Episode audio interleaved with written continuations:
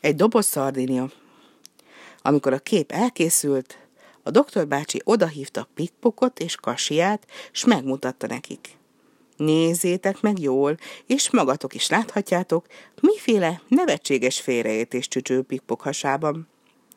A felvételem pontosan lehetett látni a kis Pikpok gyomrát, és a gyomrában egy bádog dobozt ezzel a felirattal. Eredeti portugál szardinia. Szardinia! Egy doboz szardinia, kiáltotta Kasia. Te meg azt mondtad, hogy semmit sem vettél el a hűtőszekrényből. Pikpok lehorgasztotta a fejét, és az óra hegyéig elpirult. Ne haragudj, nem tudtam, hogy ez a félreértés portugál szardinia. De azt tudtad, hogy lenyeltél valamit. Miért hazudtál? A kis pingvin szégyenkezve toporgott rövid lábacskáim. Ne haragudj, de nem volt konzervnyitom. Látod?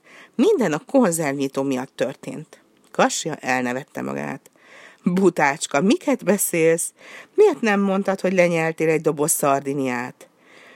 Mert, mert fakad sírva hirtelen Pikpok, olyan borzalmasan szeretem a szardiniát, és szörnyű éhes voltam, és nem volt konzervnyitom, és különben is olyan szerencsétlen vagyok. Mi lesz most ezzel a dobozzal?